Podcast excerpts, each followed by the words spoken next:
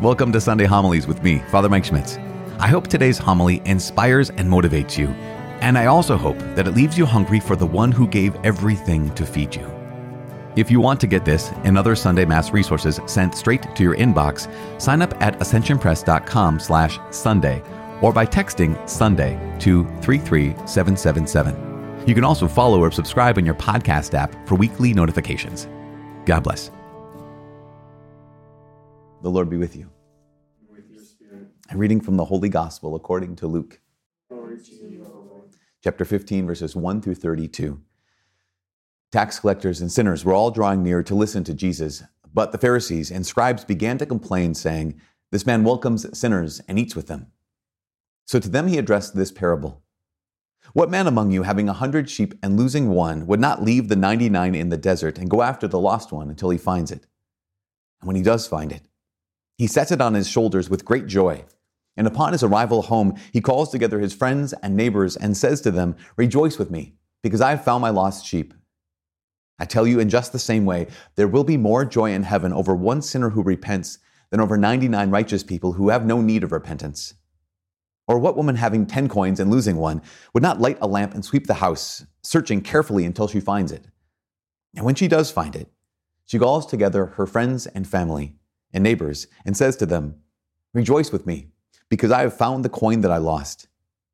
In just the same way, I tell you, there will be rejoicing among the angels of God over one sinner who repents. Then he said, A man had two sons, and the younger son said to his father, Father, give me the share of your estate that should come to me. So the father divided the property between them. After a few days, the younger son collected all his belongings and set off to a distant country where he squandered his inheritance on a life of dissipation. When he had freely spent everything, a severe famine struck that country, and he found himself in dire need. So he hired himself out to one of the local citizens, who sent him to his farm to tend to the swine. And he longed to eat his fill of the pods on which the swine fed, but nobody gave him any. Coming to his senses, he thought, How many of my father's hired workers have more than enough food to eat? But here I am, dying from hunger. I shall get up, and I shall go to my father, and I shall say to him, Father, I have sinned against heaven and against you. I no longer deserve to be called your son. Treat me as you would treat one of your hired workers. So he got up and went back to his father. While he was still a long way off, his father caught sight of him and was filled with compassion. He ran to his son, embraced him, and kissed him. His son said to him, Father, I have sinned against heaven and against you. I no longer deserve to be called your son. But his father ordered his servants, Quickly, bring the finest robe and put it on him. Put a ring on his finger and sandals on his feet. Take the fattened calf and slaughter it. Then let us celebrate with a feast, because this son of mine was dead and has come to life again. He was lost and has been found. Then the celebration began. Now the elder son had been out in the field, and on his way back, as he neared the house, he heard the sound of music and dancing. He called one of the servants and asked what this might mean.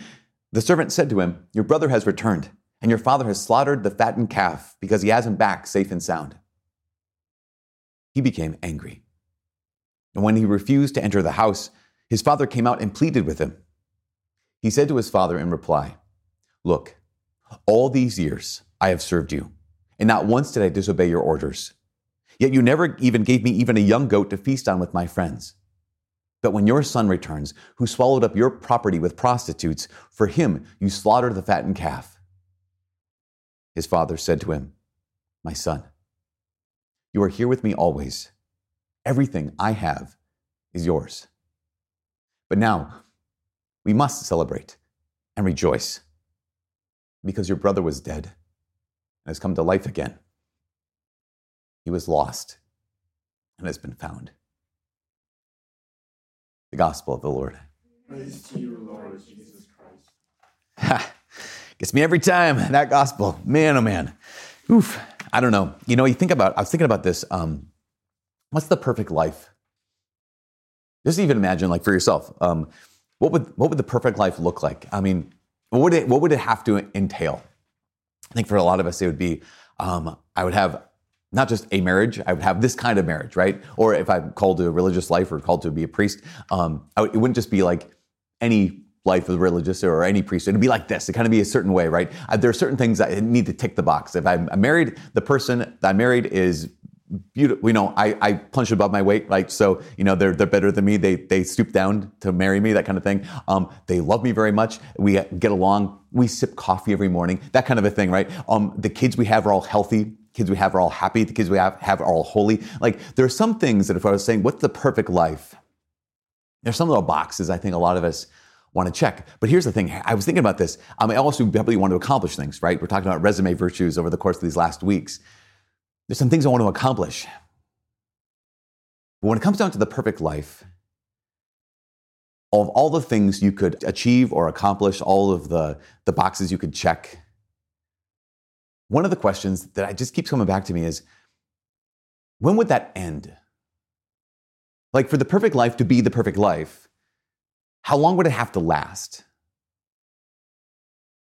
That just that strikes me because I, I, think that when it comes to our, my imagining the perfect life, I don't imagine when it would end. I just assumed that it would just kind of go on and on and on. I was talking with someone um, who had recently been diagnosed with cancer, and uh, they wanted to just kind of talk and, and, just kind of talk things through, talk faith, talk what's where's God in this, and where, what do I do with my my my sickness? And as part of that, I kind of shared with them that uh, my mom had been, has has been diagnosed with cancer, and and she's had a deep sense of peace. Like she just really um, is getting closer and closer to the Lord. In, in, this. And, and this person's response was, um, well, yeah, but she's probably like 15 or 20 years older than me. And I, I mean, she wasn't being rude. This person wasn't, wasn't being callous. They, they were just being normal. I mean, that's a completely normal response, right? Here's someone in their 50s with cancer that ultimately, most likely, will kill them. And they can imagine, well, yeah, a 75 year old, of course, the 75 year old's at peace. They, had, they have 20 more years of life than I had. That would be enough. If I just had 20 more years, that would be enough. The question okay, here's my perfect life. How long would I have to last in order to be a perfect life? Because what if we think about this, what would I want to accomplish in those extra time? Am I, am I trying just to pad the resume, right? Am I just trying to uh, have more accomplishments or have more experiences? Am I trying to just have more achievements during that time? What would I do with that time? You know, to have that the perfect, the dream life. I'd have to probably be building my resume. And I just, I came across this quote recently. And it's from this woman who just was reflecting on scripture. And she said, she realized, she came to a realization in her own life. She said, I used to live afraid that my life wasn't going to work out just right.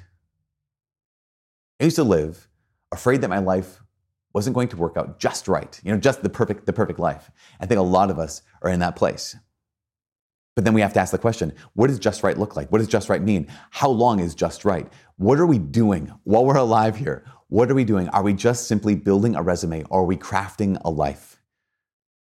You know, we started three weeks ago. This is the third week doing this, this series called Eulogy Virtues. And we, one of the reasons we're doing this because is be, at the beginning of this year is because we want to begin with the end in mind. We want to, we want to actually look at, look ahead and realize that regardless of how long or how short my life is, at some point it's going to end. And when it ends, who will I be? That's the big question. Not just what will I have accomplished? What will be, what will be in my resume? But when my life ends, no matter how long or how short it is, who will I be? And one of the problems with us is, is all of us, we do this. We save that for later. Like a lot of times we save that, that idea of the eulogy virtues, we save those for later. That's for when I get old. But you don't know if you're going to get old. And this big truth is this who you are now is who you are. We, I want to save all this, this growth in character, this growth in integrity. That's for later on. But who you are now is who you are.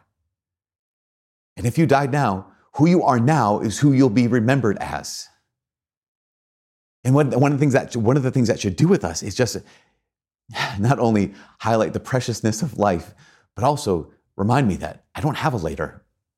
When it comes to these eulogy virtues, I don't have a later.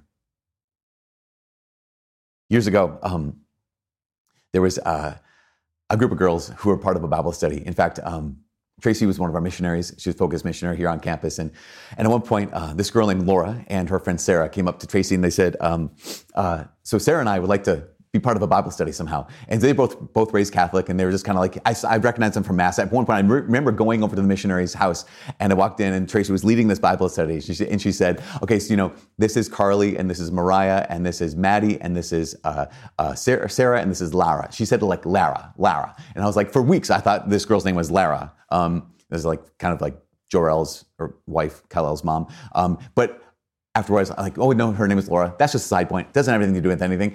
But I just want to let you know, her name is Laura, not Lara. And um, and I was talking with some of those girls from the Bible study because one of the things they've done is so they were part of this Bible study. 2019, they graduated. Laura graduated with a degree in communication science disorders and went on to get her master's in speech pathology down in Wisconsin. And uh, one of the things that talking about, talking with that group of girls about Laura, is I said uh, to, to a person, every single one of them would say, one of the things that just marks Laura's life is joy. Like one of the things that if, you, if you're going to describe Laura, there's a lot of great descriptions because here she was an athlete, she was a great student, she was so much, um, she was very involved on campus. Um, people just around her would just be drawn to her like a magnet because out of her would be radiating this thing that we call joy. And it's one of those things that if you say anything marks Laura's life, it would be joy. And that's what I want to talk about today. That's the eulogy virtue we're talking about today. You know, the first week we talked about humility, last week loyalty. It's really fascinating. I think um, people usually don't notice humility I think sometimes we notice loyalty. We always, we always notice joy. It's, it's, it's one of those things where it's, it's so attractive and it's so interesting because we look at it and we're like, well, what is it? What is actual joy? Here's Laura, who this, this young woman who um, radiated joy. But what is it that she radiated? We want to talk about this today because of the fact that in the gospel today, the long gospel today, joy comes up again and again.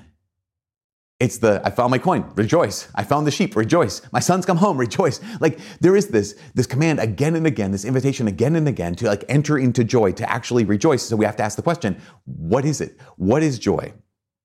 And I, I remember coming across this definition years ago, and I love it. It's it's this. Joy is the abiding sense of well-being.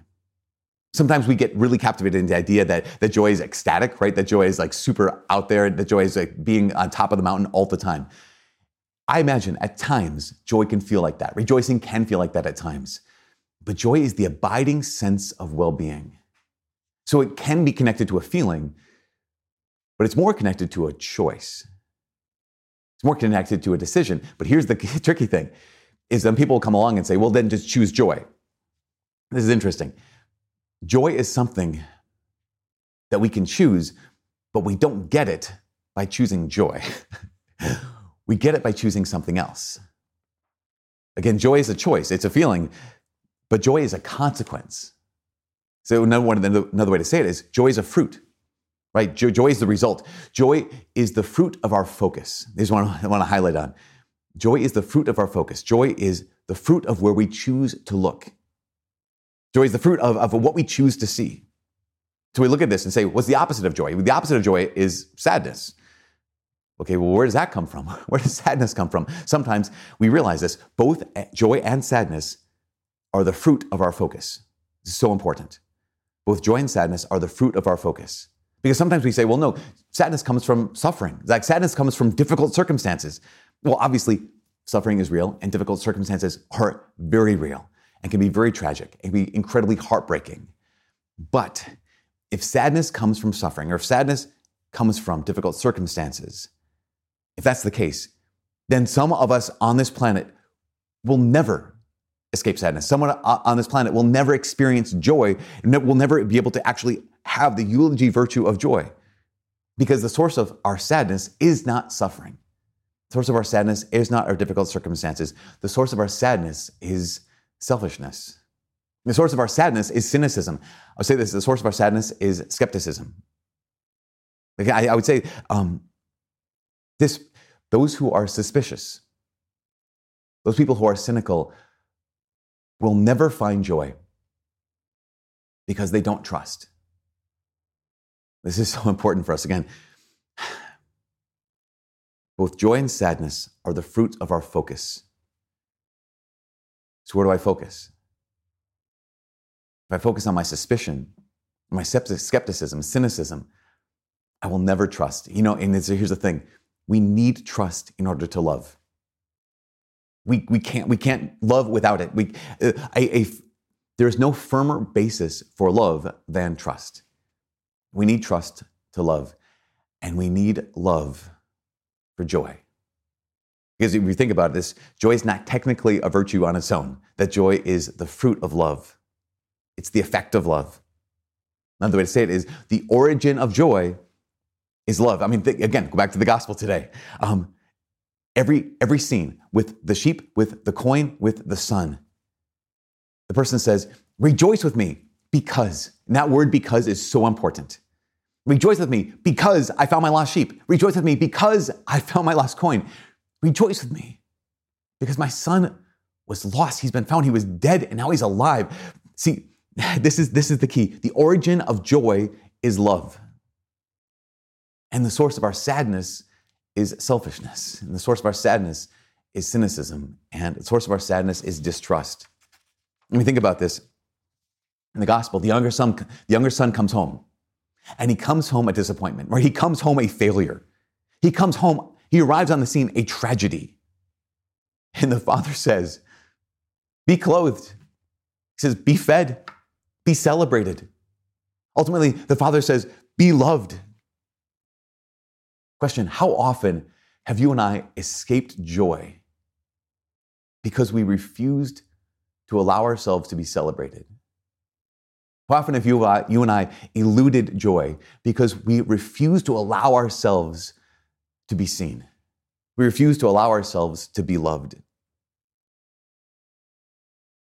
Laura and the girls in the Bible study, um, they continued that Bible study all throughout college, and um, they decided after college that they would, no matter where they were, they would continue the Bible study. Um, in fact, there were uh, last Thursday, here on campus, we had Sarah Swafford on campus to give a talk to us. She gave a talk when Laura was a student and when the girls in her Bible study were, were students here at UMD. And one of the things she said is she said, okay, listen, I'm here on campus, but even more importantly, after you graduate, you're going to need to find a tribe. And they need to be a tribe of people who are willing to strive with you. And so Laura and Sarah and Maddie and Sammy and all these girls, they continued. They, they actually called themselves the Strive Tribe because they said, um, this is what we need to do. We're, we're made for heaven. God wants heaven for us. And so we have to fight for it. We can't do it alone. So they decided every Tuesday night they're going to have a Bible study. And they shared how, oh my gosh, so often, right? Here's a Tuesday night. They're busy. They've got so much stuff going on. They're exhausted. But they said, listen, we made a promise to each other. We would just keep showing up. And so they just kept showing up. And they said that they would show up and they would leave filled, not only filled on God's word, but filled with that sisterhood, filled with that love. The last Bible study they all had together this last summer, there was a question. The question was, um, who invited you into God's love? Like, who's the first person who really invited you into God's love? And, and Laura's answer, she said, well, it was Tracy that missionary who was a part of that first Bible study that she was part of. That, that was her answer that night, that Tuesday night. Uh, that Tuesday night, Laura wasn't feeling very well. And so she felt even worse um, and ended up going to the hospital. And you know, all these texts were going out, just, hey, pray for Laura. Um, she's not feeling well. Uh, she's in the hospital. Pray for Laura. Things are getting worse. Pray for Laura. Her family just were around her as much as possible. She had the anointing of the sick. Um, Laura was, uh, some people said she was obsessed with the sacrament of confession. um, others said she had a great habit of going to sacrament of confession. She loved confession. She got to receive the anointing and God's mercy and forgiveness. Um, be surrounded by her parents who absolutely love her, prayed with her. On July 19th, this last summer, Laura died. On July 19th, Laura, at 25 years old, completed the perfect life. Her resume, super thin her eulogy, really, really thick.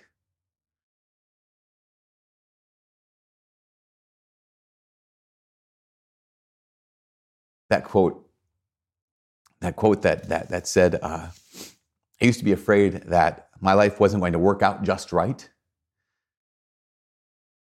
It keeps going. And actually, Laura had texted it uh, to one of her friends she was in the Bible study with. I used to be afraid my life wasn't going to work out just right. Goes on to say, the more I surrender suffering and joy and whatever God has for me, the more my fear becomes I won't spend my life well. No matter how much or how little of it I get. Laura had shared that with one of her Strive Tribe. And then she added, she said, I love that. Here's this. The more I surrender suffering and joy and whatever God has for me, the more my fear becomes I won't spend my life well. And then Laura said, I love that because it's easier to surrender the joy. But we have to do both in order to live for God and to trust Him. We need trust in order to love. And we need love in order to have joy. One of our friends had made this so clear. She said, uh, Jesus was not an idea for Laura. He was the source of her life. He was the source of her joy. He was everything for her. Um, the fact that God wanted heaven for Laura wasn't an idea, it was very, very real. And Laura was aware and convinced of God's love for her. And this is the thing that's the source of her joy. Everyone, everyone who knows Laura would say, This woman is so full of joy. And she, they'd say, She talked to everybody. She talked to someone who's super Catholic. She talked to anyone who's atheist. Talked to people who are happy about it, happy people who are angry about it. She didn't matter. Why? Because Jesus is the source of our joy, and Christian joy comes from knowing that you are God's child. Stop for that. Stop for a second on that. Christian joy comes from knowing that you are God's child, that He seeks you out, that He pursues you in order to bring you into His life, in order to bring you into His house, bring you into His home. And how often, how often do we escape that love and thwart that joy because I just don't want to come inside. I remember I said this that uh, suffering is not the source of sadness.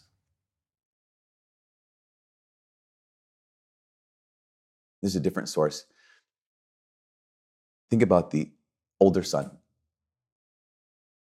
What's the older son say? The father pursues him.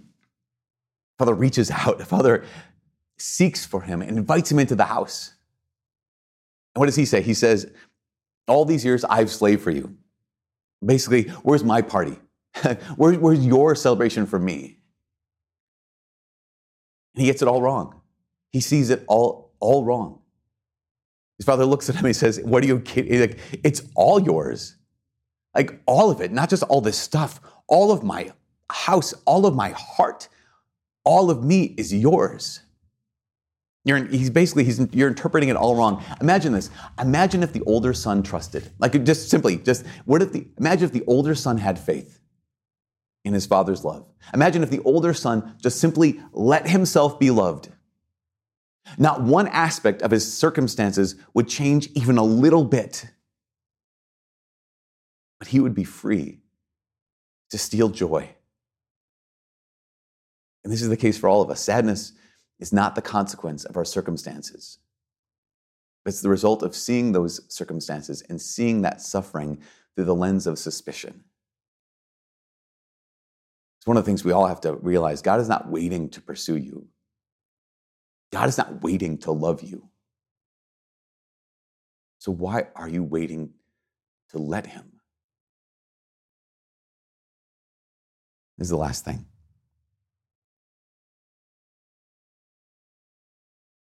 St. James, he said this. He said, Count it all joy even in the midst of suffering and trials.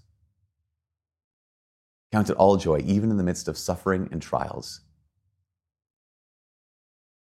That starts now. Because who you are now is who you are. Because God is not waiting to love you.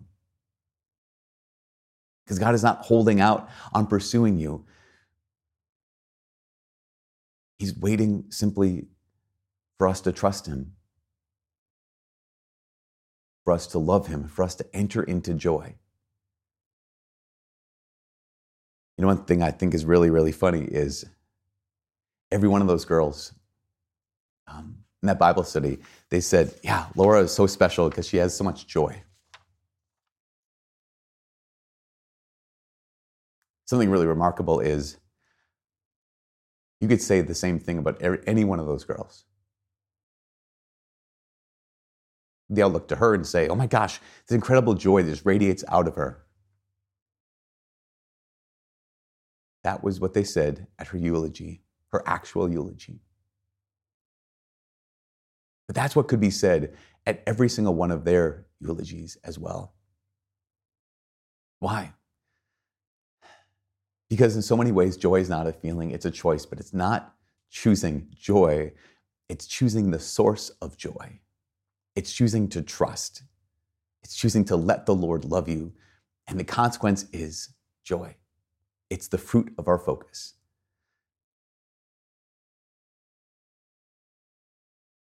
Laura's life wasn't perfect in the sense that it wasn't free of suffering. But when her life got hard, she showed up for God. When she was frustrated, she showed up for God. When she was tired and when she was confused and when she didn't know the next step, she just simply showed up for God. And I think that's what gave her that deep, deep joy was her trust that God wanted heaven for her and that God wants heaven for you and that He loves her and that He loves you. God's not waiting to love you. Why are you waiting to let Him?